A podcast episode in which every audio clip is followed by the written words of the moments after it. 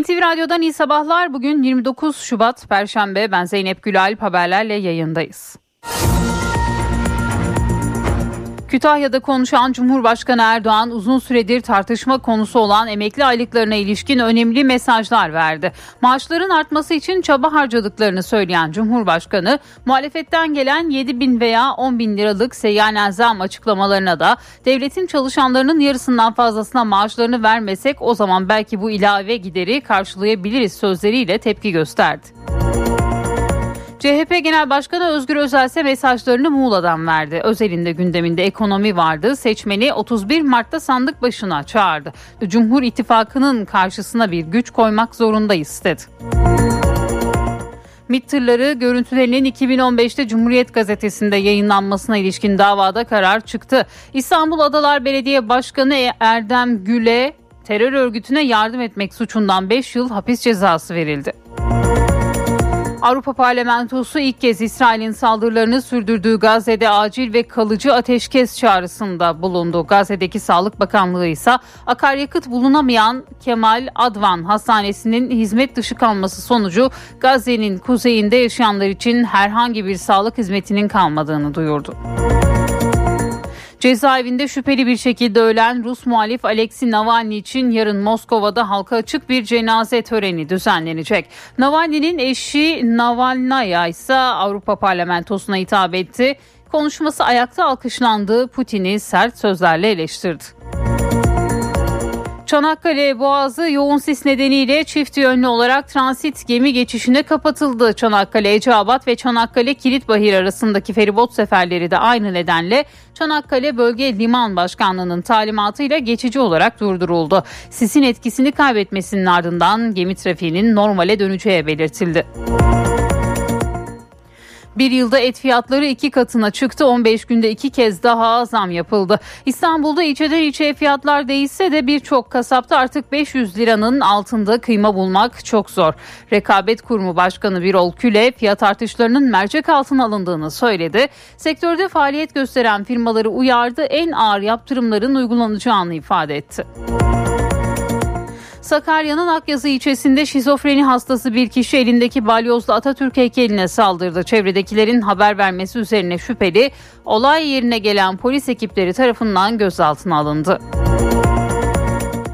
Mersin'de belediye otobüsünde kaydedilen görüntü dehşete düşürdü. Bir lisede müdür olduğu öğrenilen İsmet T ile oğlu Ahmet Oğuz T, belediye otobüsünde yolculuk yapan 77 yaşındaki Ramazan Polat ve 71 yaşındaki eşiyle bilinmeyen bir nedenle tartıştı. Baba ile oğlu tartışmanın ardından yaşlı çifti darp etti. İl Milli Eğitim Müdürlüğü okul müdürünün 17 Ocak itibariyle açığa alındığını ve idari tahkikat başlatıldığını bildirdi. Muğla'nın Bodrum ilçesinde tarım arazisinin zeminini bozup dolgu yapan şahsa 411.127 lira idari para cezası kesildi. Alan 2 ay içinde eski haline dönüştürülmezse bu tutarın 3 katı idari para cezası daha uygulanacağı ve arazinin eski haline dönüştürüleceği kaydedildi. Uluslararası Uzay İstasyonu'nda hava kaçağı tespit edildiği belirtiliyor. Rusya Federal Uzay Ajansı'ndan yapılan açıklamada mürettebat ve istasyonun tehlikede olmadığı belirtildi. Zira Türkiye Kupası çeyrek finalinde Beşiktaş'la Konya Spor karşı karşıya geldi. Siyah beyazlı ekip Konya Spor'u 2-0 yenerek adını yarı finale yazdırdı.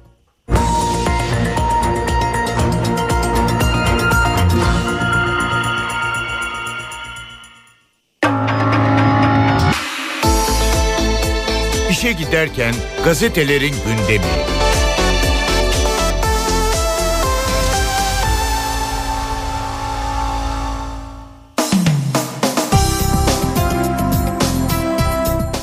Sabahla başlıyoruz. Emekliye hak ettiği parayı vereceğiz manşetini atıyor bugün. Sabah gazetesi Cumhurbaşkanı Erdoğan Kütahya'da mesaj verdi. Başta hayat pahalılığı olmak üzere ekonomik dengeleri yerli yerinde oturtmak için güçlü bir program uyguluyoruz. Yıl sonu olumlu sonuçlarını göreceğiz dedi. Devlet ve millet olarak daha fazla çalışacak, daha çok gelir elde edecek. Ortaya çıkan kazançtan da emeklilerimize hak ettikleri parayı vereceğiz. Siz oturdukları yerden atıp tutanlara bakmayın. Onlar istismar peşinde. Meydanı kirli ittifakların karanlık hesaplarını başkalarına bırakmayacağız. Bu millet sırtını terör örgütlerine dayayanlara en güzel dersi sandıkta verdi. Şimdi beraber yol yürüyerek iktidar hülyalarına kapılarını kapılanları uyandırmaya var mıyız dedi Cumhurbaşkanı. Firari FETÖ'cülerin lüks saltanatı bir diğer haber. 15 Temmuz ihaneti öncesi topladıkları paraları yurt dışına kaçıran FETÖ'nün beyin takımından 18 ismin şatafatlı hayatı ortaya çıktı. FETÖ'cü hainlerin lüks yaşamı örgüt tabanında da tartışma yarattı. Türkiye'den kaçırdıkları himmet paralarıyla lüks bir yaşam süren FETÖ yöneticilerini Amerikan istihbaratı koruyor. FETÖ firarileri darbenin başarılı olması durumunda Türkiye'ye dönmeyi planlıyordu diyor bugün Sabah gazetesi. Avukat tuzağına Erzurum'da devam etmiş yine bir diğer başlık sabahtan cezaevinde kadın avukatlarla 527 görüşme yapan Adnan Oktar Erzurum Dumlu cezaevine gönderilmişti. Burada da genç kadın avukatla avukatlarla 30 günde 238 görüşme yaptı. Bakanlık müfettiş görevlendirdi. Oktar Van cezaevine gönderildi diyor bugün sabah gazetesi. Hürriyet'in manşeti ara eleman evden çıktı. Antalya'da sanayiciler kalifiye eleman açığını ev kadınlarıyla çözdü. Fabrikalarda kaynakçı, paketlemeci, montajcı, boyacı ve pres operatörü olarak yetiştirilen onlarca kadın sanayi tesislerine yerleştirildi diyor bugün. Hürriyet gazetesi Erdoğan'dan emekliye mesaj yine Cumhurbaşkanı Erdoğan'ın emekli maaşlarına yönelik yaptığı açıklamalar bu başlıkla yer buluyor Hürriyet'te. Erdem Gül'e 5 yıl hapis yine Hürriyet'in ilk sayfasında Yargıtay'ın bozduğu MİT tırları davasında yeniden yargılanan Erdem Gül 5 yıl hapis cezasına çarptırıldı. Daha önce 3 ay cezaevinde yatan Gül cezasının onanması halinde 2,5 yıl daha cezaevinde kalacak. Gül dosyada eylem olarak sadece bir haber var. Bunu direkt habere bu direkt habere cezadır dedi ve yine bu açıklamalarda Hürriyet'in ilk sayfasında yer buldu. Bağkurlu'ya 5 yıl müjdesi Noyan Doğan imzalı haberin bir kısmı bugün yine Hürriyet gazetesinin ilk sayfasında yer buluyor. Bağkurluların prim gün sayısının düşürülmesi için yapılacak düzenleme ile ilgili okurlardan çok sayıda soru geliyor. Düzenlemenin Bağkur'la SSK prim gün sayısını eşitlemesi öngörülüyor. Bu da 5 yıl erken emeklilik anlamına gelir diyor Noyan Doğan bugün. 29 Şubat nikahsız gün bir diğer başlık. İstanbul'da her gün onlarca nikah kıyılıyor ancak 4 yılda bir gelen 29 Şubat'ta gün alanların sayısı çok az oldu. Örneğin her gün 10 nikah kıyılan Bağcılar'da bugün hiçbir başvuru olmadı. Kadıköy Evlendirme Dairesi için sadece bir çift gün aldı. Üsküdar'da ise 6 nikah kıyılacak diyor bugün Hürriyet gazetesi. Milliyetle devam ediyoruz. Turizmde Ocak uçuşu manşetini atıyor bugün Milliyet. 2 milyon 47 bin turistin geldiği Ocak 2024'te rekor kırıldı. Rekorda İstanbul Havalimanı ve Türk Hava Yolları'nın konaklamayı teşvik eden kampanyalarının da etkisi var diyor Milliyet gazetesi. Özelden saha talimatları bir diğer başlık. CHP Genel Başkanı Özgür Özel Ankara'ya çağırdığı il başkanlarıyla önceki akşam bir araya geldi. CHP lideri il başkanlarına partinin 31 Mart stratejisini anlattı ve sahada dikkat edilmesi gereken konulara ilişkin talimatlar vererek CHP kampanyası değil Türkiye kampanyası yürütün dedi. Kara Şubat yine Milliyet'in sayfasında Türkiye'nin kanayan yarası kadına yönelik şiddet her geçen gün artmaya devam ediyor. Neredeyse her gün bir kadının erkek şiddeti nedeniyle hayatını kaybettiği Türkiye'de sadece 24 saatte 8 kadın uğradığı şiddet nedeniyle yaşamdan koparıldı. Kadın cinayetlerinin altında yatan başlıca nedense kadınların kendi hayatına dair karar almak istemesi. Yine bu haberde bugün Milliyet gazetesinin ilk sayfasında. Yeni Şafak meclisi karıştıran 250 bin dolar manşetini atıyor bugün. Meclis dün temizlik görevlileri CHP Ordu Milletvekili Seyit Torun'un meclisteki odasında poşet içinde 250 bin dolar bulmuş söylentileriyle çalkalandı. Meclis koridorlarında paranın CHP'li Veli Ağbaba'ya ait olduğu dillendiriliyor deniliyor. Yeni Şafak'ın manşetinde. Yapay zeka Alzheimer'ı tespit edecek. Bir diğer başlık ODTÜ'lü bilim insanları tükürükten alınan örnek üzerinden yapılan genetik testi yorumlayarak erken evre Alzheimer riskini tespit eden yapay zeka temelli teknolojiyi geliştirdi. İlk prototip hayata geçti diyor Yeni Şafak gazetesi.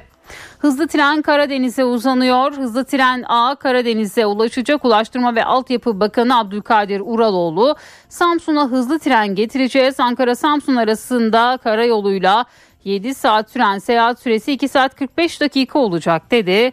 Yeni Şafak gazetesi de bu haberi ilk sayfasına taşıdı bugün.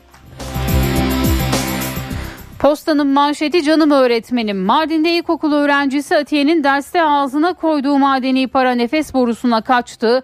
Boğulmak üzere olan kızı son anda yardıma koşan öğretmenlerden Ferhat Erol Heimlich manevrasıyla kurtardı. Öğretmenin boynuna sarılan Atiye gözyaşlarına boğuldu diyor. Bugün o anlara ilişkin fotoğraflar da yine postanın manşetinde ve ilk sayfasında yer buluyor. Eriğin kilosu 3500 lira yine bir diğer başlık. Bursa'da Türkiye'nin en erken erik hasadı yapıldı. İznik ilçesinde üretilen eriğin kilosu 3500 liraya satılıyor. Eriğe Arap şeyhleri büyük ilgi gösteriyor. Erken hasat eriğin tanesi gramaja göre 70 ila 100 lira arasında alıcı buluyor diyor bugün Posta gazetesi. Kral İstavrit bir diğer haber av yasaklarının başlamasına az bir süre kala denizden çıkan balık da azalmaya başladı. Bu durumda balık fiyatlarını yükseltti. Vatandaşın yüzünü ise istavrit güldürüyor. İstavrit büyüklüğüne göre kilosu 35 ila 50 liradan satılıyor. Balıkçılar şu anda tezgahların kralı istavrit diyor.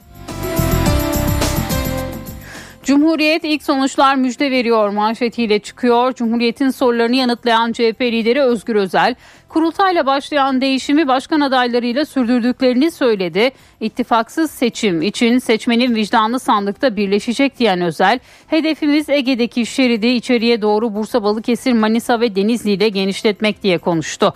Yerel seçim için 300 anketle 300 bin yurttaşın görüşünü aldıklarını belirten Özel, İlk sonuçlar müjdeli şeyler söylüyor ifadesini kullandı ve yine bu haberde Cumhuriyet'in manşetinde yer aldı. Tren faciasında ölenler için sokağa çıktılar. Yunanistan'da geçen yıl meydana gelen tren kazasında yaşamını yitiren çoğu öğrenci 57 kişiyi anmak için eylem yapıldı. 24 saatlik genel greve giden ülkede binlerce kişi parlamento binasına yürüdü. Unutmuyoruz ve adalet istiyoruz yazılı pankartlar taşındı ve yine bu haberde Cumhuriyet'te yer aldı. Şimdi kısa bir araya gideceğiz. Sonrasında haberlerle buradayız.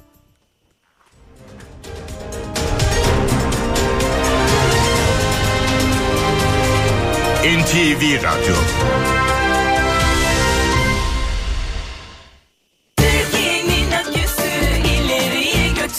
Yiğit Akü yol durumunu sunar. Karayolları Genel Müdürlüğü duyurdu. İstanbul-Ankara yolunun 3-6. kilometrelerinde ve İzmir-Aydın otoyolunun 1-4. kilometrelerinde yol bakım çalışmaları yapıldığından ulaşım kontrollü olarak sağlanıyor.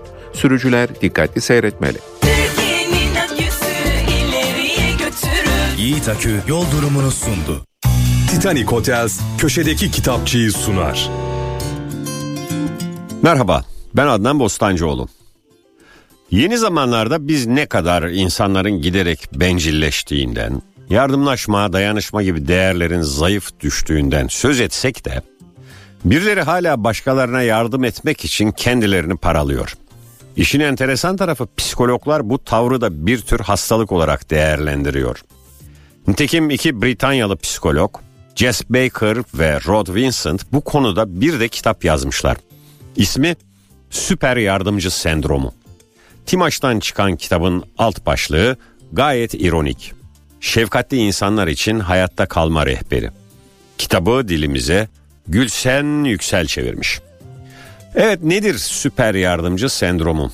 Başkalarının ihtiyaçlarını daima kendinizinkilerin önüne mi koyuyorsunuz? Herkese yardım eli uzatırken kendinize hiç zaman ayıramıyor ve nihayetinde tükenmiş mi hissediyorsunuz? Hayır demek sizin için imkansız mı? Bu sorulara evet diyorsanız büyük ihtimalle süper yardımcı sendromuyla malulsünüz. En azından yazarlarımız Baker ve Vincent'a göre. Yazarlar aşırı vericilik ve dozu kaçmış empati halini A'dan Z'ye ele aldıkları kitapta yardım etme psikolojisine dair yeni bir bakış açısı ortaya koyuyor denilmiş arka kapak yazısında ve ilave edilmiş. Yardım etme mekanizmasının yanlış işlemesine neden olan mantıktan uzak inançları masaya yatırırken zihin ve beden sağlığını olumsuz yönde etkileyen bu halin nasıl düzeltilebileceği hakkında okura ip uçları ve yönlendirmeler sunuyorlar.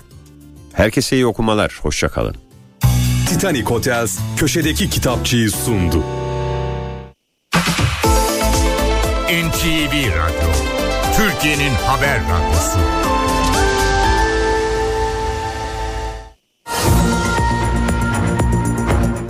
NTV Radyo'da haberleri aktarmayı sürdürüyoruz. Yeni bir gelişmeyi duyuralım hemen. Marmara'da sis etkili oluyor. Bu durum deniz ulaşımını da olumsuz etkiledi. İstanbul'da bazı şehir hatları vapur seferleri iptal edildi. Çanakkale Boğazı'nda da yoğun sis var ve çift yönlü olarak gemi geçişine kapatıldı. Boğaz açıklarında öğle saatlerinden itibaren sis etkisini artırmıştı. Dün görüş mesafesi de oldukça düşüktü. Bunun üzerine Ulaştırma ve Altyapı Bakanlığı Çanakkale Boğazı'nda saat 17.30 itibarıyla çift yönlü transit gemi geçişine kapatıldığını duyurmuştu. Çanakkale Eceabat ve Çanakkale Kilitbayır hatlarındaki feribot seferleri de geçici olarak durduruldu.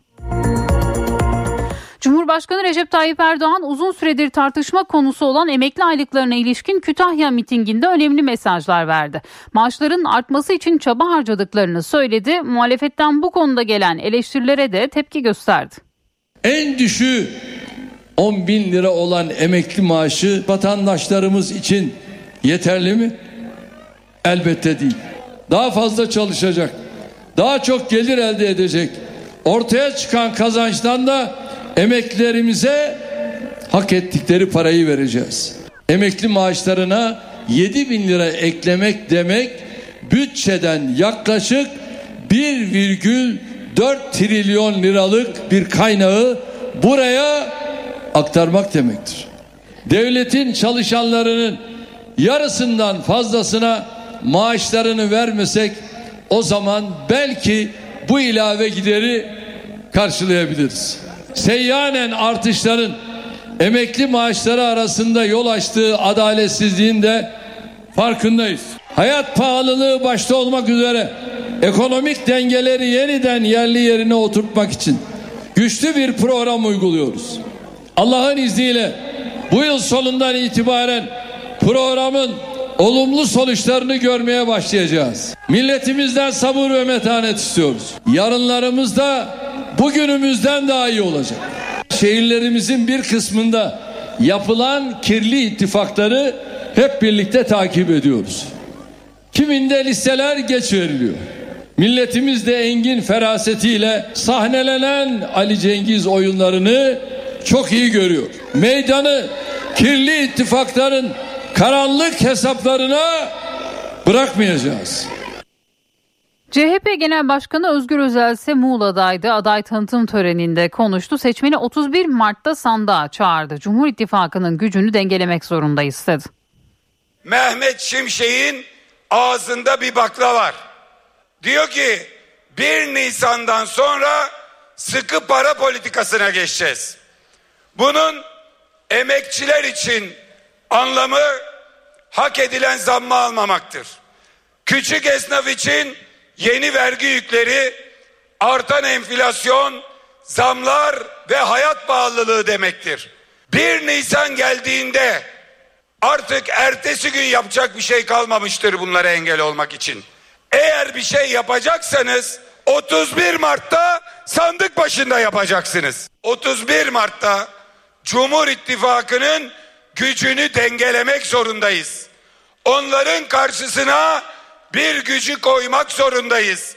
Bunu yerel seçimlerle yapmak zorundayız. Türkiye İttifakı ile kazanacağız ve önümüzdeki dönem Türkiye İttifakı'nın Türkiye'nin kurtuluşu olduğunu hep birlikte göstereceğiz. Cumhur İttifakı Ankara Büyükşehir Belediye Başkan adayı Turgut Altınok Mamak'ta servis araçları esnaf odası üyeleriyle bir araya geldi. Altınok seçilmesi durumunda su ücretlerine %50 indirim yapacağını söyledi. Vatandaşın hakkını hukukunu koruyarak su fiyatlarında yüzde elli indirim yapacağız. Yüzde elli. Cumhur İttifakı Ankara Büyükşehir Belediye Başkan adayı Turgut Altınok vaatlerine bir yenisini daha ekledi. Seçilmesi durumunda suya %50 indirim yapacağını söyledi. Ankara Servis Araçları Esnaf Odası üyeleriyle bir araya gelen Altınok'un 31 Mart'taki rakibi Ankara Büyükşehir Belediye Başkanı Mansur Yavaş'a yönelik eleştirileri de vardı. Söyleyin bakayım. Trafik çoğaldı mı azaldı mı Ankara'da? Sabah, akşam, pik saatler trafikte saatlerce bekliyorsunuz. 3 sene sonra, 4 sene sonra eğer yeni yollar, yeni bulvarlar, metrolar yapılmazsa Ankara'nın trafiği İstanbul'dan daha da çekilmez hale gelecek. Altınok yapacağı sosyal yardımlar hakkında da bilgi verdi. Her ay 2500 lira Ankara karta yükleyeceğiz. Emeklerimize 1000 lira değil 5000 lira vereceğiz. 5000. Altınok Keçiören'de düzenlenen Hamsi Festivali'ne de katıldı. Cumhur İttifakı Ankara Büyükşehir Belediye Başkan adayı Turgut Altınok'un %50 su indirimi vaadine Ankara Büyükşehir Belediye Başkanı Mansur Yavaş'tan yanıt geldi. Yavaş meclisi terk ederek zımmi olarak bize destek verdiler. Şimdi kendi aldıkları kararla bizi şikayet ediyorlar dedi.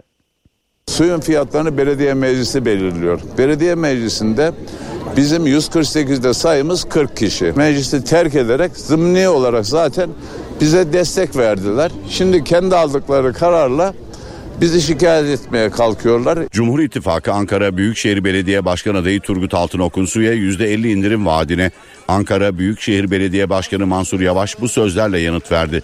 Ankara Sanayi Odası'nın Şubat ayı meclis toplantısına da katılan Yavaş sanayicilere destek mesajı verdi. Organize sanayilerine artık e, tüze, aile tüzeltisi olmalarına rağmen her türlü desteği veriyoruz. Ankara Sanayi Odası Başkanı Seyit Ardıç'ın gündeminde ise çalışma saatlerinin kısalacağına ilişkin iddialar vardı. Sanayide hem beceri uyuşmazlığı nedeniyle hem de EYT düzenlemesiyle zaten ciddi bir iş gücün sıkıntısı yaşıyoruz. Mesai saatlerinin azaltılmasına yönelik bir düzenleme yapılması durumunda işçisizlik sorunu yaşarken bir de ilave iş gücü ihtiyacı ortaya çıkacaktır.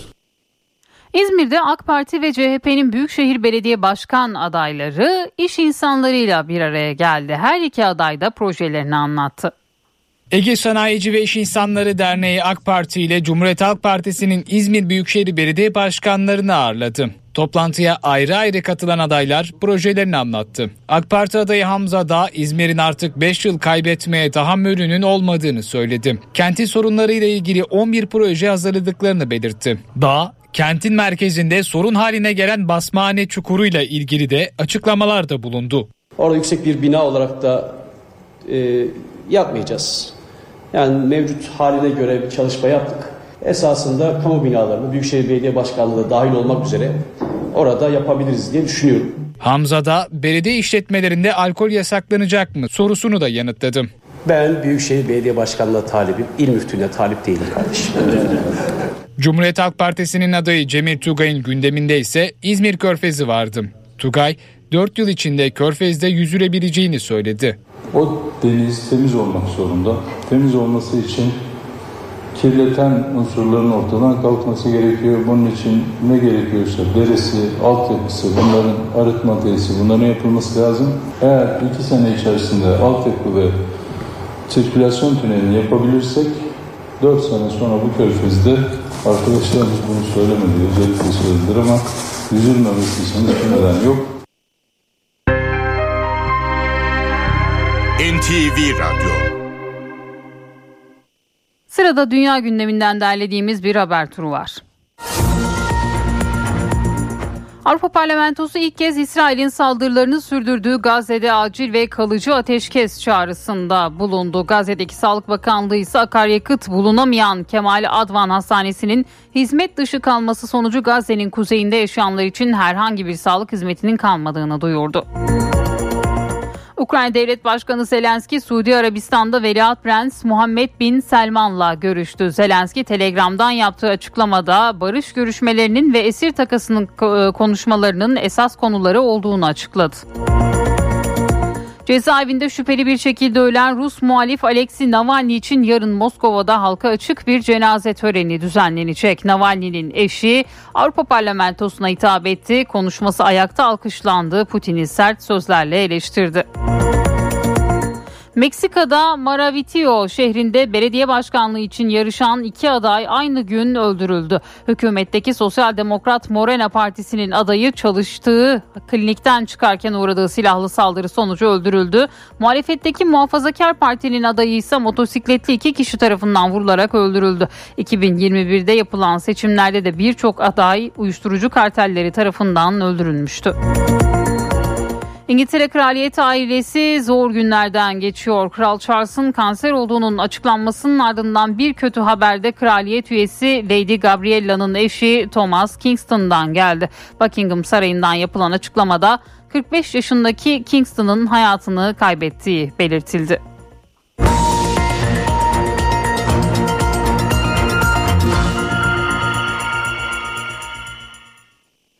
Mevduat faizleri yeni yılla birlikte düşüşe geçmişti. Yeniden yükselerek Aralık ayı seviyelerine yaklaştı. Bankaların 3 aylık mevduata uyguladığı ortalama yıllık faiz oranı ise %52'yi aştı. Mevduat faizleri yeniden artıyor. Türk lirası vadeli mevduat faizleri 2023 yılının son 2 ayında hızla arttı. Aralık ayının son haftasında 3 aylık vadede ortalama yıllık faiz %52,50'yi gördü. Faiz 21 yılın zirvesine çıktıktan sonra Ocak ayında yaklaşık 3 puan düştü. Asıl mesele bu faiz arttırımına karşın mevduat faizlerinin yani tasarrufa yönelecek vatandaşların yeterince enflasyon ve dövize karşı yeterince güçlü bir koruma sağlayıp sağlayamadığına dair soru işaretleri. Bunun ana nedeni de aslında yani faizin seviyesi. Merkez Bankası Şubat ayı başında mevduat faizini artırmak için yeni bir karar aldı. Bankaların mevduat için tuttukları zorunlu karşılıklarına faiz ödenmeye başlandı. Bu da faiz oranlarının yeniden yükselmesini sağladı. 3 aylık vadede mevduat faiz oranı yıllık %52'yi aşarak Aralık sonu seviyesine yaklaştı. Bankaların bir getirisi olduğu için o getiriyi mevduat sahibine de biraz daha fazla faizle yansıtmaya başladılar ama hala yeterli değil. Merkez Bankası bu adımları muhtemelen sıkılaştıracak. Yani bu likiditeyi çekme işini ve mevduat faizini yukarı çekme işini seçim sonrası daha fazla e, adımlarla gerçekleştirmeye çalışabilir. TL'den mevduata geçmek isteyenlere %45 ila 48 faiz veriliyor. Döviz dönüşümlü kur korumalı mevduata uygulanan faiz oranı ise TL'den geçişe göre daha yüksek. KKM dönüşüne uygulanan faiz ortalamanın da yükselmesine neden oluyor. Dün aktarmıştık 6 kentte 7 kadın birkaç saat arayla boşandıkları ya da boşanma aşamasında oldukları eşleri tarafından katledildi diye uzmanlara göre ailenin korunması ve kadına şiddetin önlenmesine dair kanunda bir sorun olmasa da uygulamasında problemler var. Türkiye'de kadına yönelik şiddet durmuyor. Ancak bu kez daha önce örneği görülmemiş bir şekilde birkaç saat aralıklarla 6 ilden acı haber geldi. 7 kadın bir gün içinde boşandıkları veya boşanma aşamasında oldukları eşleri tarafından katledildi. Biz ortalama günde bir kadın cinayetinden bahsederken dün 7 kadın cinayetinin işlendiğine şahit olduk. Bence bu kadına şiddet ve kadın cinayetleri bakımından kırmızı alarmdır. Meselenin sosyolojik boyutu var, psikolojik boyutu var. Erkek egemen toplum, kadını ötekileştiren irade, feodal hassasiyetler Uzmanlara göre ailenin korunması ve kadına karşı şiddetin önlenmesine dair kanunda bir sorun yok. Ancak uygulamasında problemler var. Mesela kolluk kuvvetlerinin 6284 sayılı kanunun uygulanması ile ilgili olarak daha iyi eğitilmesi gerekiyor. Yine tedbirlerin yenilenmesi noktasında e, hakimlerin daha hızlı hareket etmesi gerekiyor. Mesela elimizde öyle örnekler var ki 23 defa tedbire başvurmuş, bir kısmında tedbir kararı almış, alamamış kadın e, 23. tedbirden sonra yine cinayete kurban gidiyor. Burada da ayrı bir kollukta birim oluşturulması lazım. Münhasıran bu konuya bakması lazım. Onlarca defa şikayet etmiş uzaklaştırma kararı var ama gelip katlediliyor o kadın bunun elektronik kelepçe benzeri teknik bir usule denetliyor olması lazım, denetleniyor olması lazım. Şiddet failinin mağdur, şiddet mağdur olan kadının yanına yaklaştığı esnada mutlaka mutlaka kollukça tespit edilebiliyor olması gerekir. Teknik altyapısı kurulmak kaydıyla ki zamanında tam ve gereği gibi müdahale edilebilsin.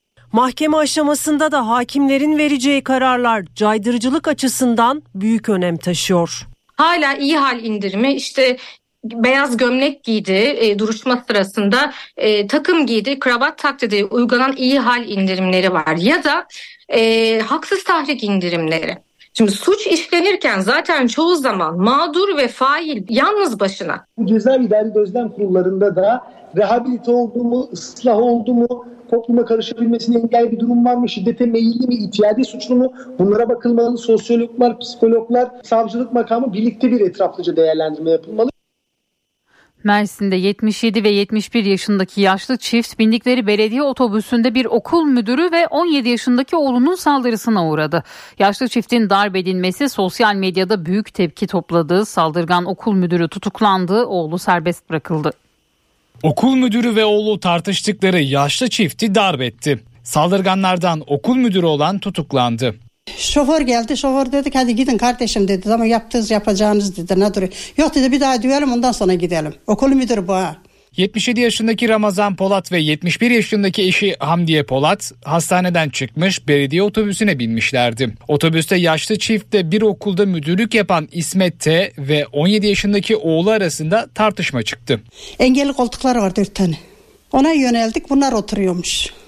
Dedi biz de engelliyiz. Ben de beyime dedim ki bunlar da engelliymiş dedim. Hatta yazık da dedim yani gençlermiş baba oğlumuş bilmiyoruz tanımıyoruz etmiyoruz. Tartışma büyüyünce baba ve oğlu yaşlı çifte saldırdı. %88 engelli ve vücudunun sağ tarafını kullanamayan Ramazan Polat'ı darp ettiler. Darbeler nedeniyle eşi de yere düştü. Diğer yolcular araya girdi ancak baba ve oğlu yaşlı çifte saldırmaya devam etti. Olay sonrası yaşlı çift darp raporu alarak baba ve oğlundan şikayetçi oldu. Ancak karşı tarafta kendileri hakkında şikayette bulunmuştu. Şimdi de bende davacılar neymiş ben çocuğu diyormuşum. Çocuğu neresine diyormuşum nasıl yapabilirim ben? Saldırganlardan okul müdürü İsmet de tutuklandı. Oğluysa adli kontrol şartıyla serbest bırakıldı. İl Milli Eğitim Müdürlüğü okul müdürünün açığa alındığını açıkladı. Ramazana iki hafta kala Ramazan kolilerin fiyatı geçen yıla göre %100 arttı. Üstelik geçen yıla göre kolideki ürünlerin çeşidi de azaldı. Bir kere Ramazan özel bir ay.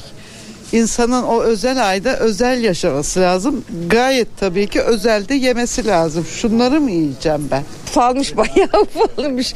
Çünkü eskiden zeytin falan da vardı. Reçel falan vardı. Bu sene hiçbir şey yok.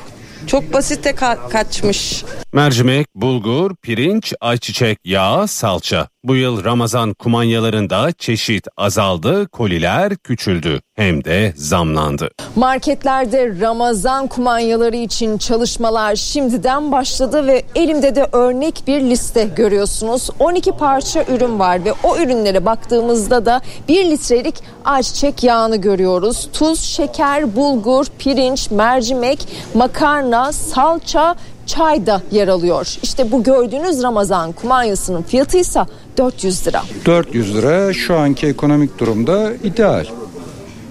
Normal ama yetmez yani. Birkaç 400'e daha ihtiyaç var. Bir de pirincimiz varmış. Nohut yok. En farz olan şeyler mercimek yok. Yeşil mercimek, nohut, kuru fasulye. Çok yazık. Geçtiğimiz yıl bu Ramazan kolisinin etiket fiyatı 260 liraydı. Yani %50-%60 oranında fiyat artışı yaşandı. Bir günlük gıdaya 400 lira diyorsunuz. Sizce Ramazan kolisinde neler olmalı?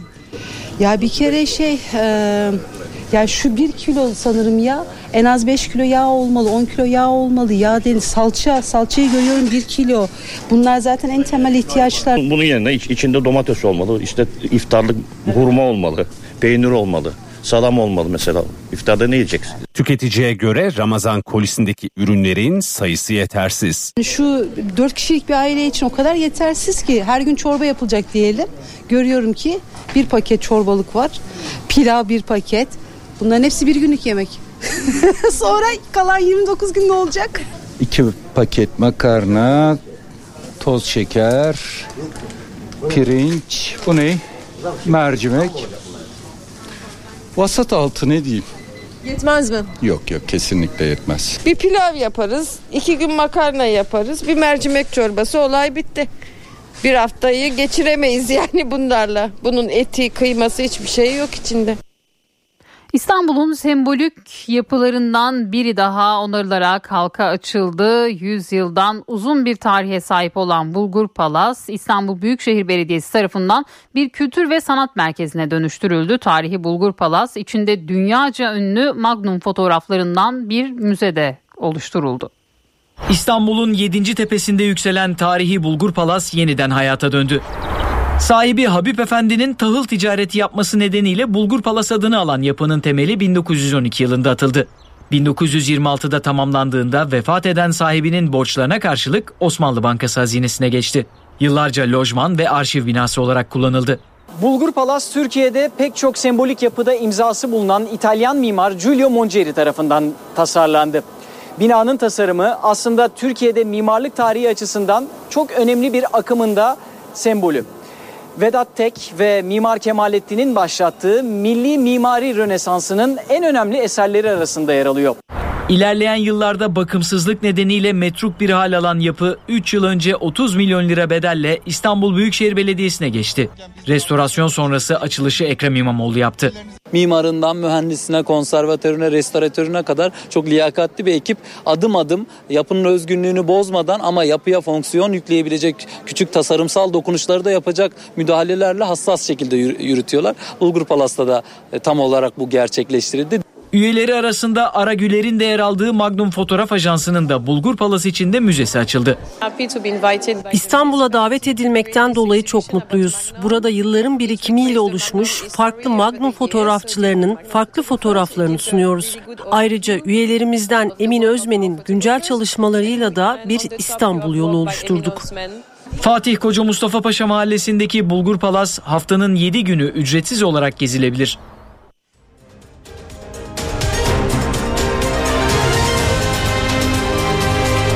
NTV Radyo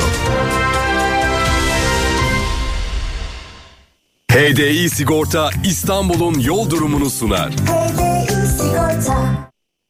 İstanbul'da yer yer sis var. Trafikte yoğunluk haritası bu dakika itibariyle %53'ü gösteriyor. 15 Temmuz Şehitler Köprüsü'ne giderken Anadolu'dan Avrupa'ya geçişte Libadiye bağlantı yolu Beylerbeyi arasında sabah yoğunluğu var. Fatih Sultan Mehmet Köprüsü'ne giderken de Küçük Bakkalköy Kavacık arası yoğun. Her iki köprüde de sis etkili. Anadolu'dan Avrupa'ya geçişte araç yoğunluğu gözleniyor. Avrasya Tüneli ise çift taraflı açık. Avrupa yakasına gelindiğinde E5'te yoğunluk avcılardan Tem'de ise Bahçeşehir'den başlıyor. Yolda olanlara iyi yolculuklar diliyoruz. HDI Sigorta İstanbul'un yol durumunu sundu. Alman teknolojisiyle üretilen Düfa Boya spor haberlerini sunar.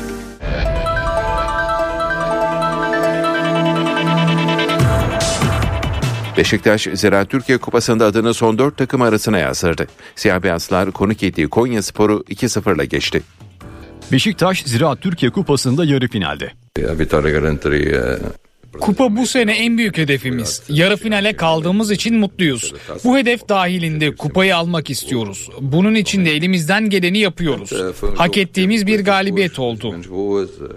Siyah beyazlar çeyrek finalde Konya Sporu. İki hafta önce ligde olduğu gibi 2-0 yendi ve Fenerbahçe'yi turnuvanın dışına iten Ankara gücüyle eşleşti. Maçın gollerini 32. dakikada Salih Uçan, 58. dakikada oyuna sonradan giren Cenk Tosun attı.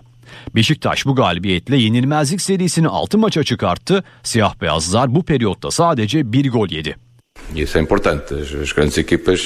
Büyük takımlar az gol yer, çok gol atar. Takımın defansif olarak istediklerimizi yapması mutluluk verici. Ofansif olarak çalışmaya devam ediyoruz. Bunda da yavaş yavaş aşama kaydediyoruz. Fernando Santos'un Beşiktaş'ı Trendyol Süper Lig'de derbide Galatasaray'la karşılaşacak. Dev maç pazar günü saat 19'da Tüpraş Stadyumunda oynanacak.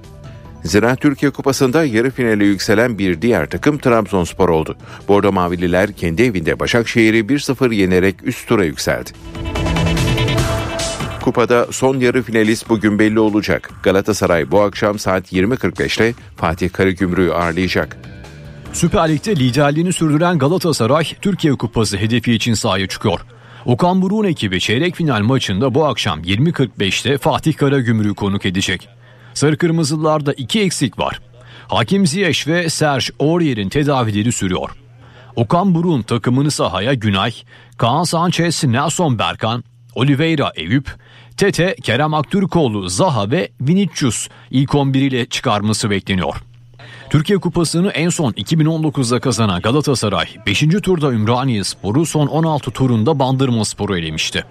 Galatasaray Fatih Karagümrük eşleşmesinin galibi yarı finalde Trabzonspor'la karşılaşacak. Rams Park'ta 20.45'te başlayacak mücadelenin hakemi Arda kardeşler. Anadolu Efes Euroleague'deki galibiyet serisini devam ettirmek için parkeye çıkacak. Lacivert Beyazlılar Partizan'a konuk olacak. Temsilcimiz Euroleague'de son iki maçını kazandı ve 11 galibiyetle 14. basamakta. Zelko Obradovic'in Partizan'ı ise son 3 rakibine de mağlup oldu ve 11. sırada. 27. haftadaki Partizan Anadolu Efes maçı saat 22.30'da başlayacak. Milli sualtı sporcuları Dünya Kupası'ndan 15 madalyayla dönüyor. Fransa'da düzenlenen 18. paletli yüzme Dünya Kupası'nın birinci etabında milli sporcular bireysel ve takım olarak toplam 2 altın, 9 gümüş ve 4 bronz madalya kazanarak organizasyona damga vurdu. 19 ülkeden 92 takım ve 522 sporcunun katıldığı organizasyonda Türkiye, Tenis Yüzme Kayak Spor Kulübü, Bakırköy Ata Spor Kulübü, Elazığ Hazar Spor Kulübü ve İstanbul Teknik Üniversitesi Geliştirme Vakfı Okulları Spor Kulübü olarak mücadele etti. Alman teknolojisiyle üretilen zemin boyası Düfa Boya spor haberlerini sundu. NTV Radyo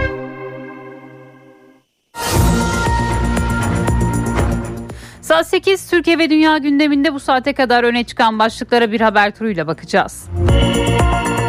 Marmara'da sis etkili oluyor. Bu durum deniz ulaşımını da olumsuz etkiledi. İstanbul Boğazı'nda gemi trafiği çift yönlü askıya alındı. Bazı şehir hatları vapur seferleri de iptal edildi. Çanakkale Boğazı da yoğun sis nedeniyle çift yönlü olarak gemi geçişine kapatıldı. Çanakkale, Eceabat ve Çanakkale Kilitbahir hatlarındaki feribot seferleri de geçici olarak durduruldu. Kütahya'da konuşan Cumhurbaşkanı Erdoğan uzun süredir tartışma konusu olan emekli aylıklarına ilişkin önemli mesajlar verdi. Maaşların artması için çaba harcadıklarını söyleyen Erdoğan, muhalefetten gelen 7 bin veya 10 bin liralık seyyanen zam açıklamalarına da devletin çalışanlarının yarısından fazlasına maaşlarını vermezsek o zaman belki bu ilave giderleri karşılayabiliriz sözleriyle tepki gösterdi. CHP Genel Başkanı Özgür Özel ise mesajlarını Muğla'dan verdi. Özel'in de gündeminde ekonomi vardı. Seçmeni 31 Mart'ta sandık başına çağırdı. Cumhur İttifakı'nın karşısına bir güç koymak zorundayız dedi. MİT görüntülerinin 2015'te Cumhuriyet Gazetesi'nde yayınlanmasına ilişkin davada karar çıktı. İstanbul Adalar Belediye Başkanı Erdem Gül'e terör örgütüne yardım etmek suçundan 5 yıl hapis cezası verildi. Avrupa Parlamentosu ilk kez İsrail'in saldırılarını sürdürdüğü Gazze'de acil ve kalıcı ateşkes çağrısında bulundu. Gazze'deki Sağlık Bakanlığı ise akaryakıt bulunamayan Kemal Advan Hastanesi'nin hizmet dışı kalması sonucu Gazze'nin kuzeyinde yaşayanlar için herhangi bir sağlık hizmetinin kalmadığını duyurdu. Cezaevinde şüpheli bir şekilde ölen Rus muhalif Alexei Navalny için yarın Moskova'da halka açık bir cenaze töreni düzenlenecek. Navalny'nin eşi Navalnaya ise Avrupa Parlamentosu'na hitap etti. Putin'i sert sözlerle eleştirdi. Konuşması ise ayakta alkışlandı. Bir yılda et fiyatlarına iki, et fiyatları iki katına çıktı. 15 günde ise iki kez daha zam yapıldı. İstanbul'da ilçeden ilçeye fiyatlar değişse de birçok kasapta artık 500 liranın altında kıyma bulmak çok zor. Rekabet Kurumu Başkanı Birol Küle fiyat artışlarının mercek altına alındığını söyledi. Sektörde faaliyet gösteren firmaları uyardığı en ağır yaptırımların uygulanacağını ifade etti. Sakarya'nın Akyazı ilçesinde şizofreni hastası bir kişi elindeki balyozla Atatürk heykeline saldırdı. Çevredekilerin haber vermesi üzerine şüpheli olay yerine gelen polis ekipleri tarafından gözaltına alındı. Mersin'de belediye otobüsünde kaydedilen görüntü dehşete düşürdü. Bir lisede müdür olduğu öğrenilen İsmet T ile oğlu Ahmet Oğuz T, belediye otobüsünde yolculuk yapan 77 yaşındaki Ramazan Polat ve 71 yaşındaki eşiyle bilinmeyen bir şekil, bilinmeyen bir nedenden dolayı tartıştı. Baba ile oğlu tartışmanın ardından yaşlı çifti darp etti.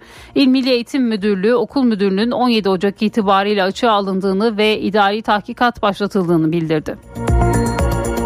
Muğla'nın Bodrum ilçesinde tarım arazisinin zeminini bozup dolgu yapan şahsa 411.127 lira idari para cezası verildi.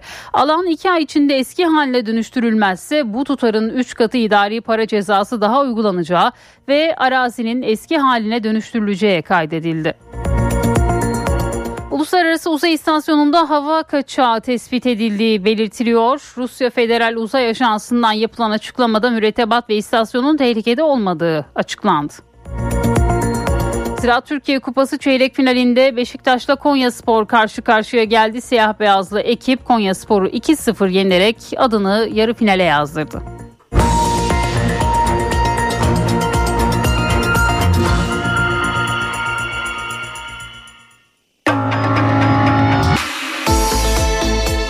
İşe giderken gazetelerin gündemi.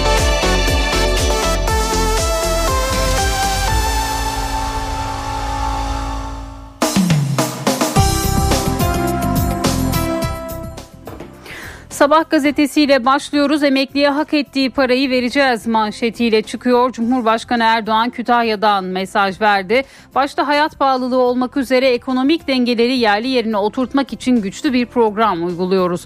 Yıl sonu olumlu sonuçları göreceğiz dedi. Devlet ve millet olarak daha fazla çalışacak, daha çok gelir elde edecek. Ortaya çıkan kazançtan da emeklilerimize hak ettikleri parayı vereceğiz. Siz oturdukları yerden atıp tutanlara bakmayın. Onlar istismar peşinde. Meydanı kirli ittifakların karanlık hesaplarına bırakmayacağız. Bu millet sırtını terör örgütüne dayayanlara en güzel dersi sandıkta verdi. Şimdi beraber yol yürüyerek iktidar hülyalarına kapılanları uyandırmaya var mıyız dedi. Cumhurbaşkanı Erdoğan.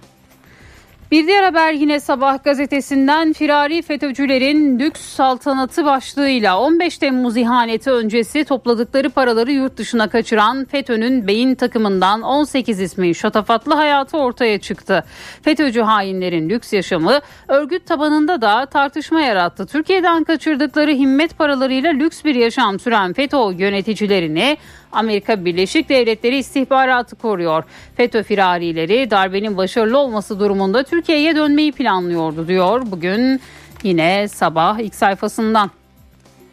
Avukat tuzağına Erzurum'da devam etmiş. Cezaevinde kadın avukatlarla 500 27 görüşme yapan Adnan Oktar Erzurum Dumlu cezaevine gönderilmişti. Burada da genç kadın avukatlarla 30 günde 238 görüşme yaptı.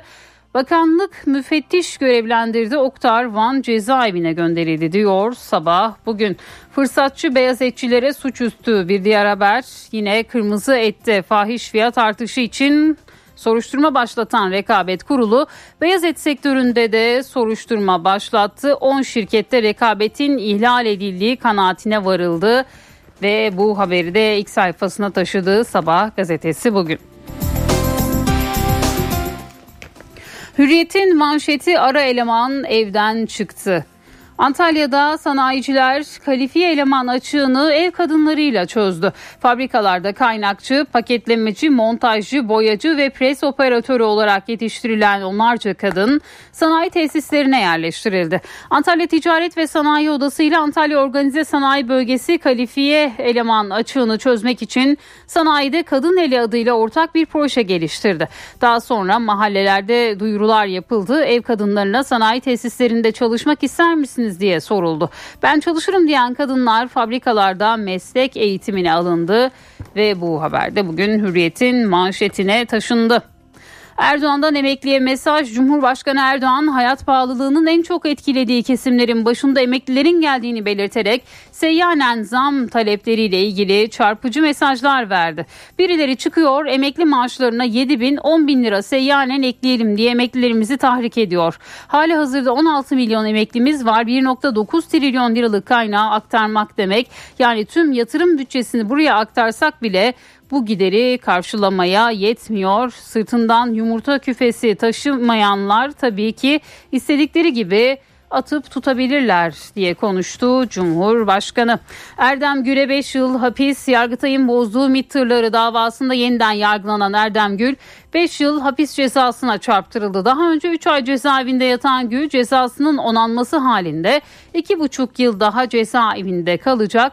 Gül dosyada eylem olarak sadece bir haber var. Bu direkt habere cezadır dedi. Yine bu haberde bugün Hürriyet gazetesinin ilk sayfasında yer aldı.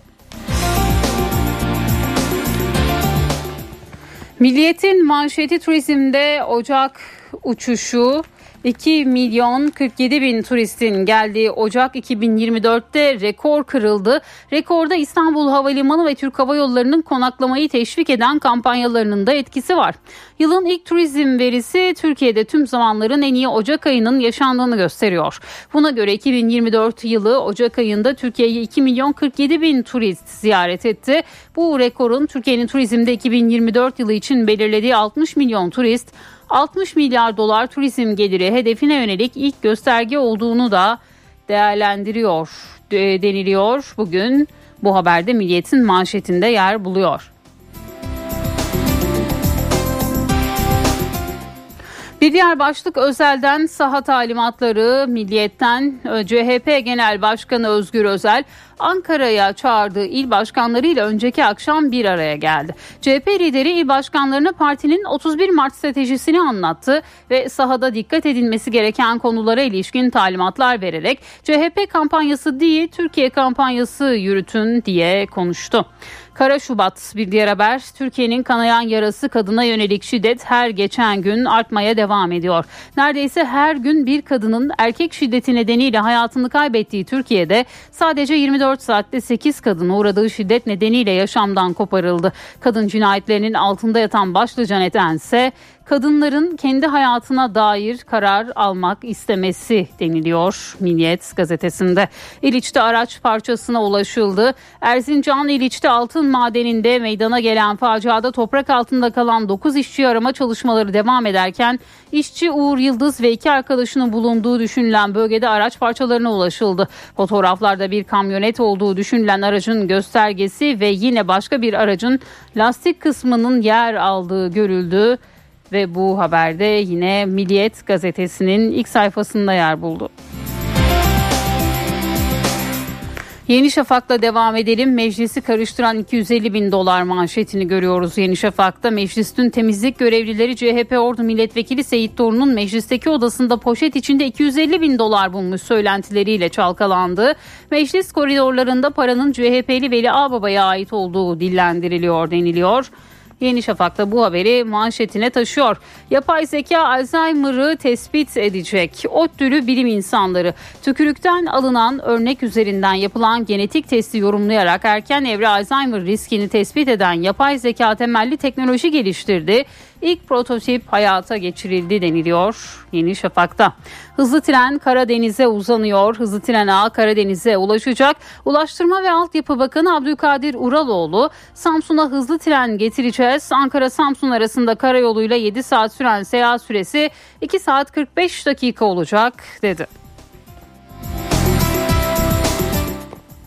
Postanın manşetinde canım öğretmenim başlığı yer buluyor. Mardin'de ilkokul öğrencisi Atiye'nin derste ağzına koyduğu madeni para nefes borusuna kaçtı. Boğulmak üzere olan kızı son anda yardıma koşan öğretmenlerden Ferhat Erol Heimlich manevrasıyla kurtardı. Öğretmeninin boynuna sarılan Atiye gözyaşlarına boğuldu.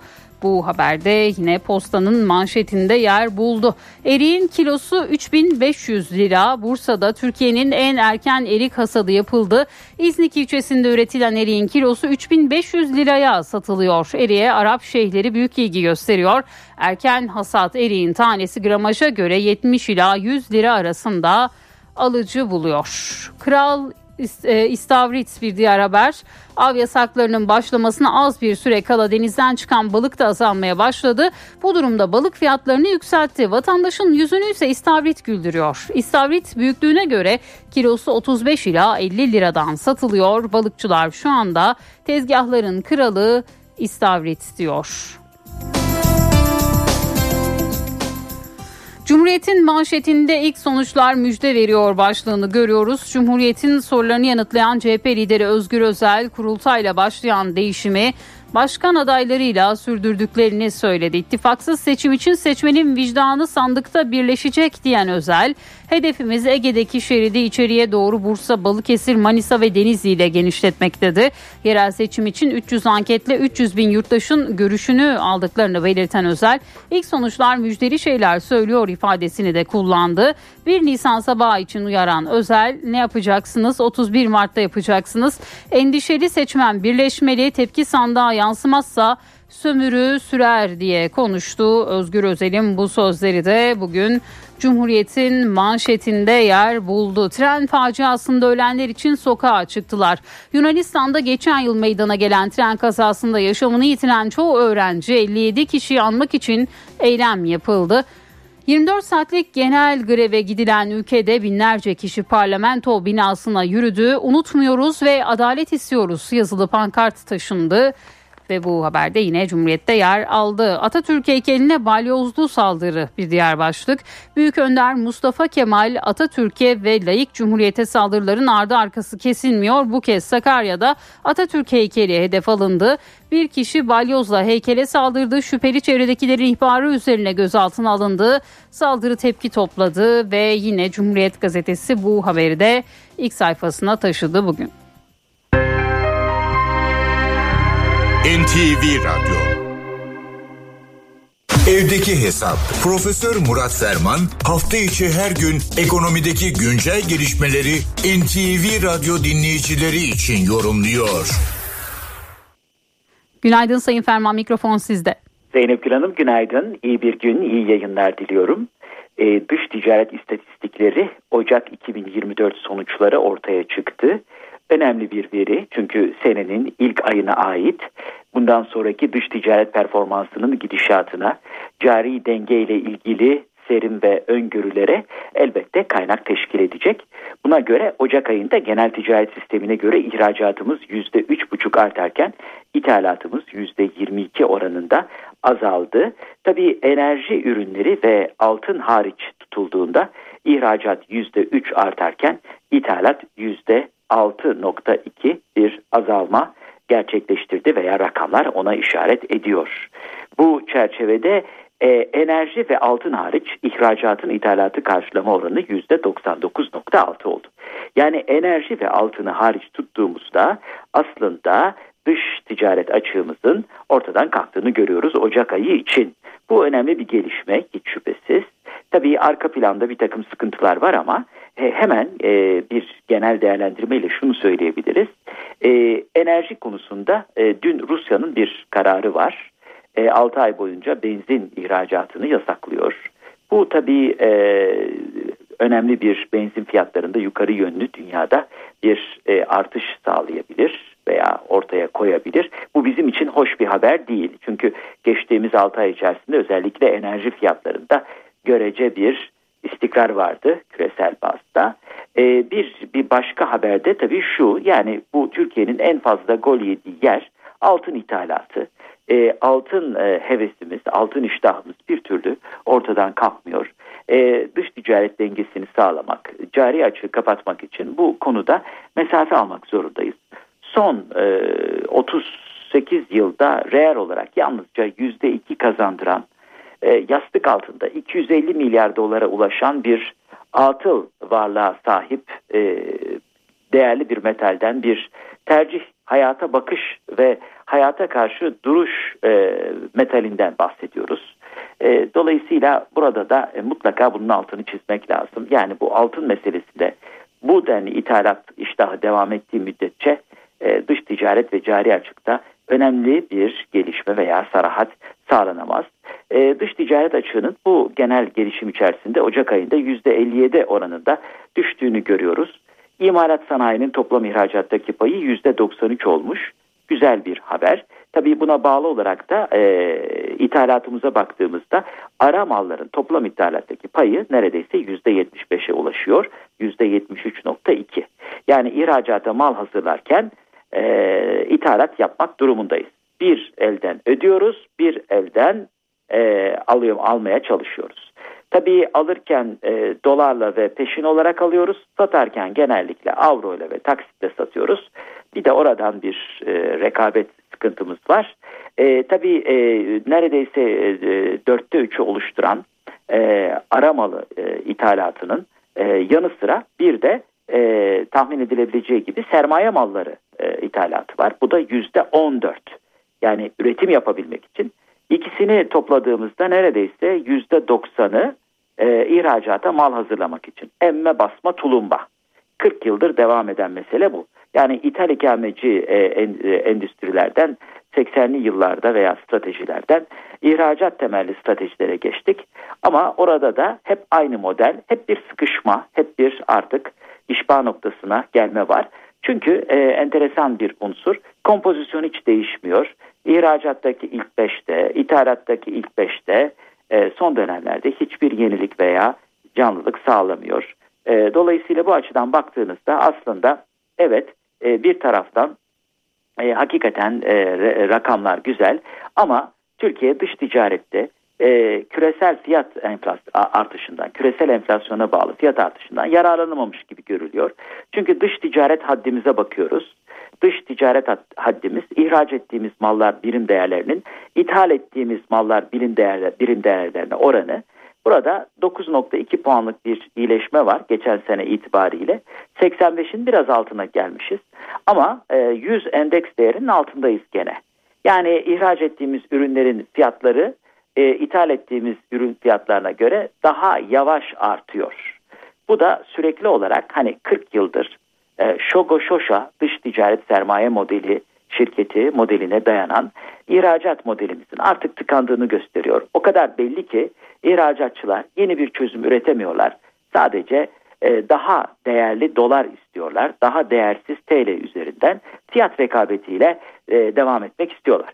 Eğer bu fiyat rekabetiyle bu şekilde 40 yıldır yeni bir açılım sağlanamayan ihracat modeliyle sonuç alınabileceğini, rekabetçi avantaja ulaşılabileceğini düşünüyorsanız o zaman 29 Şubat tarihinde doğanların sadece her 4 yılda bir yaş aldıklarına da inanmak durumundasınız.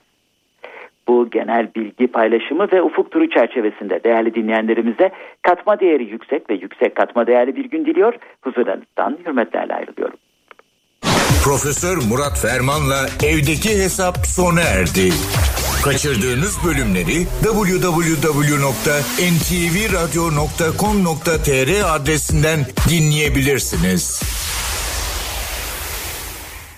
Dünya markası Bras çatı sistemleri finans bültenini sunar.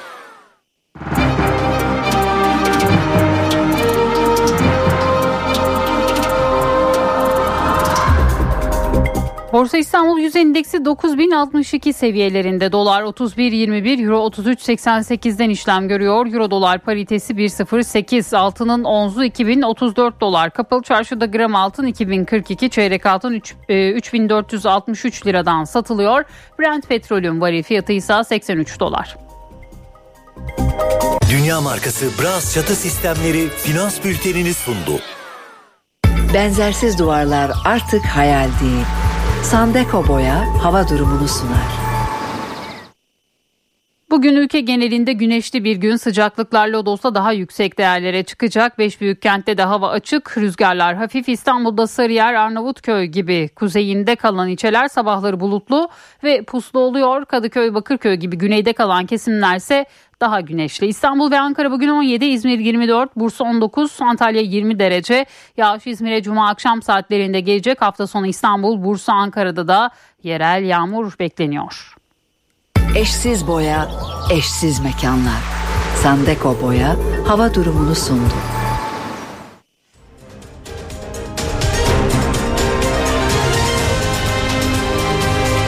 NTV Radyo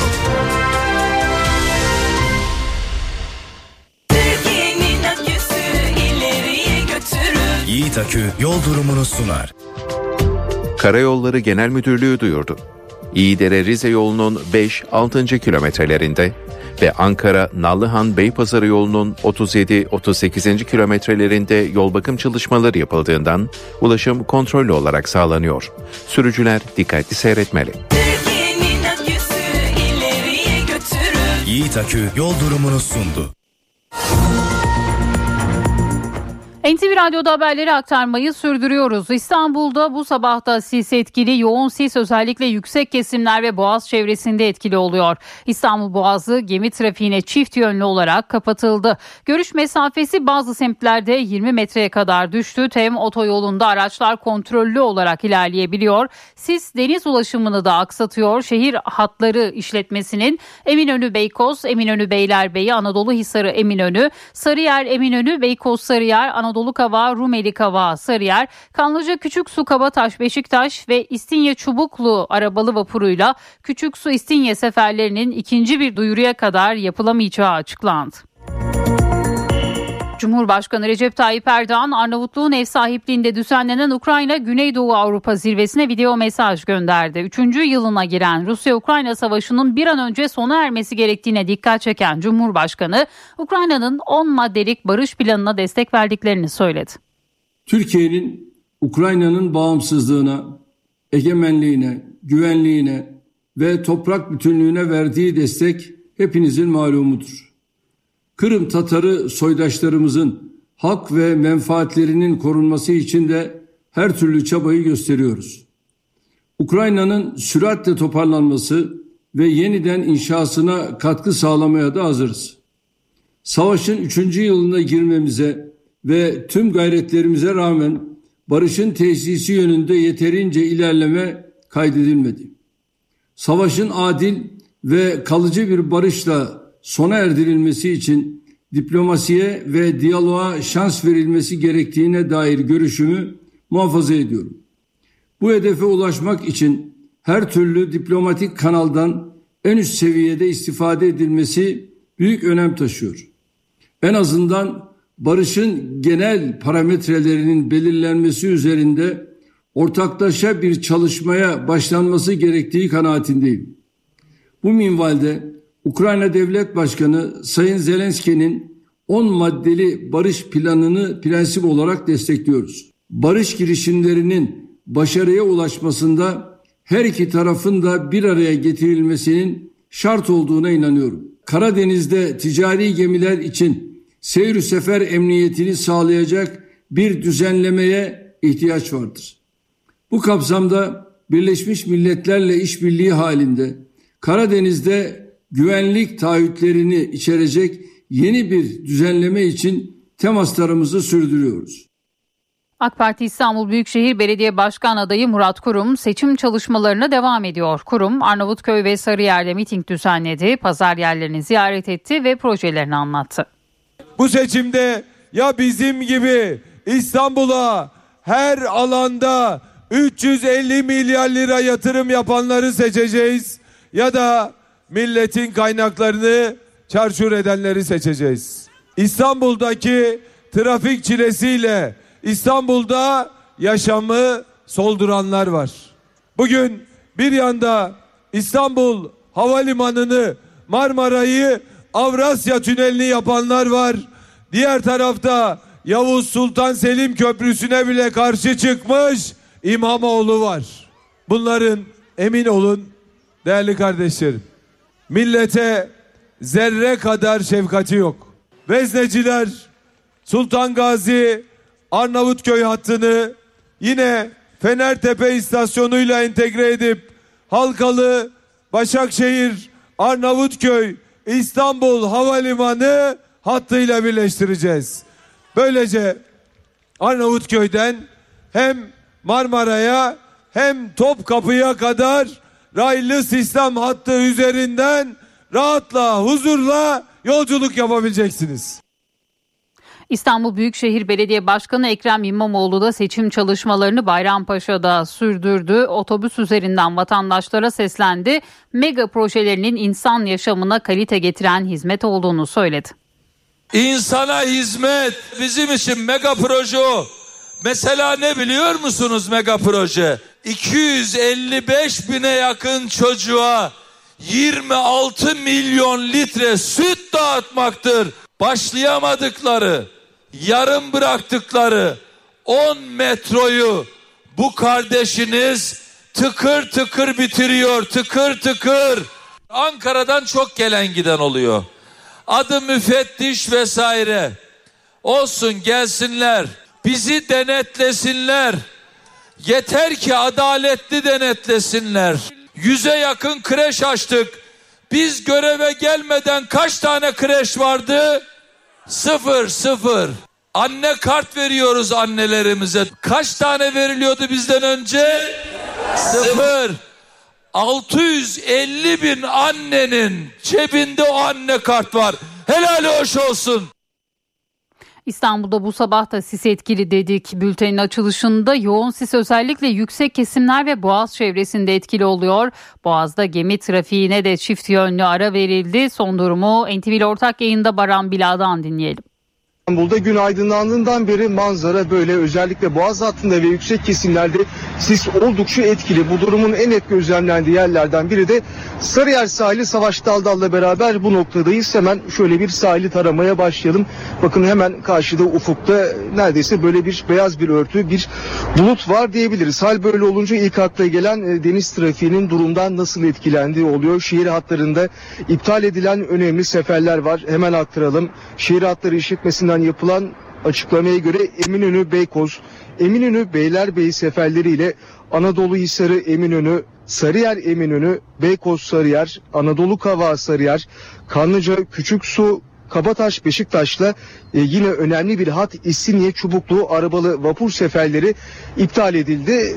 Şimdi böyle iptaller gerçekleşince karayolundaki yoğunluk arttı. Saat 7'ye gelmeden %35 %40'lık bir yoğunluk vardı. Şu sıralarda ise senin de ifade ettiğin gibi %65 %70 oranında bir yoğunluk.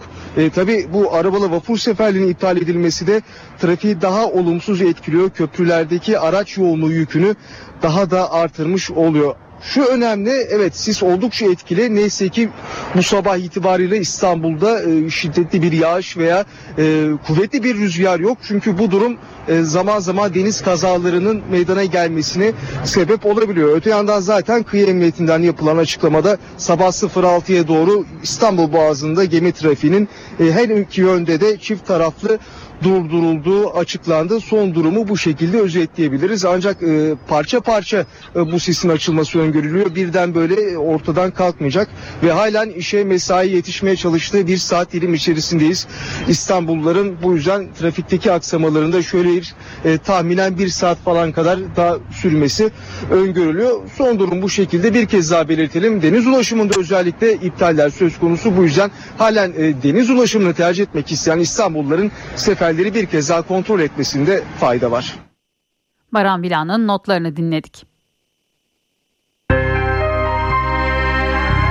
NTV Radyo Emekli bayram ikramiyelerinin 3 bin liraya yükseltilmesini de içinde barındıran 8. yargı paketinin görüşmeleri Meclis Genel Kurulu'nda başladı. Genel Kurul'daki 8. yargı paketinin ilk gün görüşmeleri 12,5 saat sürdü. Dün saat 14'te başlayan görüşmeler sabaha karşı 2,5'ta sona erdi. Bu süreçte teklifin ilk iki maddesi kabul edildi. Kabul edilen maddelere göre icra ve iflas kanununun kanun yollarına başvuru bakımından hukuk mahkemeleri kanununa uyumunun sağlanması için düzenlemeye gidilecek. İtiraz, istinaf ve temyiz kanun yollarına başvuru süreleri eşitlenerek iki hafta olacak. 8. yargı paketinin görüşmelerine de 3. maddeyle devam edilecek. Erzincan'daki maden faciasında toprak altında kalan 9 işçiyi arama çalışmaları ikinci heyelan riski devam ettiği için hala yapılamıyor. İşçilerin aileleri ise bekleyişlerini sürdürüyor. 14 yıldır maden ocağında çalışan Abdurrahman Şahin de toprak altındaki işçilerden biri. Eşi Selda Şahin son telefon konuşmalarını anlattı. Dedi Ömer'e iyi bak dedi. Ömer'le de konuştu en son işte. Bekliyorum gelecek sanıyorum. Her zaman bekliyorum. Abdurrahman Şahin 53 yaşındaydı. 14 yıldır Erzincan İliç'teki altın madeninde çalışıyordu. Topraktaki çatlakları görüntülemek için arkadaşlarıyla birlikte lit sahasına gitti. 5 işçi konteynerde son hazırlıklarını yaptığı sırada heyelan meydana geldi. Evet resim çekilmeye çekmeye gitmişler oraya. Ondan sonra da işte bu olaylar oldu. Bulmasını çok istiyorum yani bir mezarı olsun. Onu istiyorum yani orada kalmasın.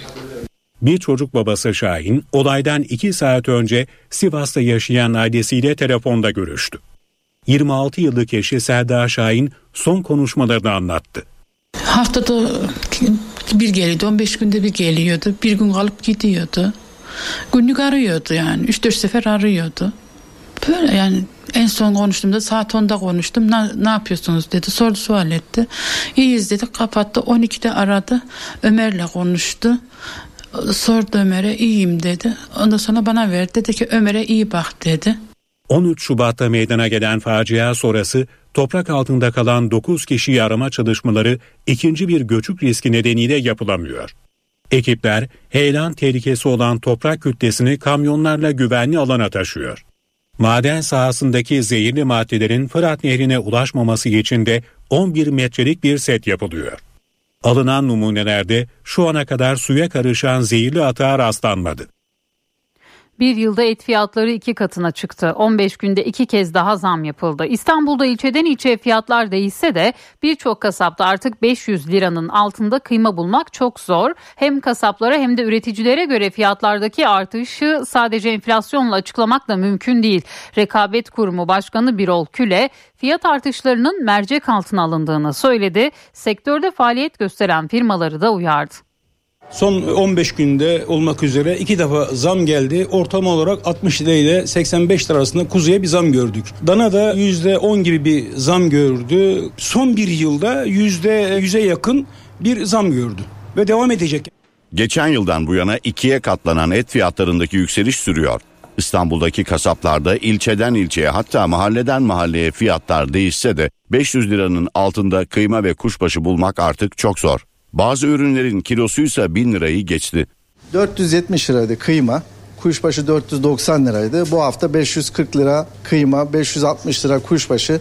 Duyduk ki yarından itibaren e, belli bir miktarda bir daha zam var. Onları işte artık ne yapacağız bilemiyoruz yani. Düşünüyoruz ne yapacağız diye. İki haftada iki kere geldi. Halen daha söyleniyor. Bunun önüne bir şekilde geçilmesi lazım. Fiyatlardaki artışın birçok nedeni var. En önemli neden enflasyonla birlikte maliyetlerin de artması. Ancak tek neden bu değil. Bundan iki yıl kadar önce günlük 25-30 kilo süt veren anaç hayvanlarımız kesime gitti ve besihanelerimiz %20-%30 oranında üretimlerini azaltmak zorunda kaldılar. TÜİK verilerine göre ülkemizin hayvan varlığı son 6 yılın en alt seviyesindedir ve maalesef geçen yıla göre 4.3 milyon baş azalmış durumdadır. Kasapların diğer bir iddiası da tekelleşme nedeniyle fiyatların artması. Köylülerin bence bu işi biraz daha ele almaları gerekiyor. Ancak bu işi bence böyle e, baş edebiliriz. Tekelleşti neredeyse. Hep büyük şirketler yapıyor. Neden artıyor? Niye artıyor? Bilemiyoruz. Çeşitli duyumlar alıyoruz. Büyük üreticiler var. Sabah kalkıyorlar başka bir fiyat, akşam yatıyorlar başka bir fiyat. Öyle duyuyoruz artık. Aslı astarı var mıdır bilemiyoruz. Rekabet Kurumu Başkanı Birol Küle fiyat artışının mercek altına alındığını söyledi. Sektörde faaliyet gösteren firmaları uyaran Küle, suni fiyat artışlarına müsamaha göstermeyecek, buna niyet eden teşebbüsler hakkında en ağır yaptırımları uygulayacağız dedi.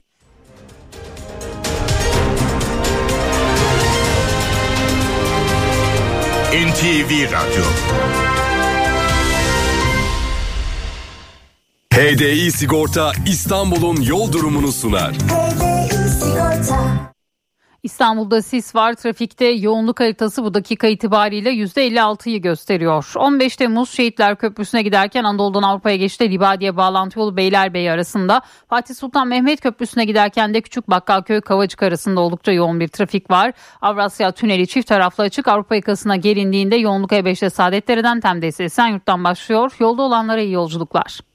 HDI Sigorta İstanbul'un yol durumunu sundu. HDI Sigorta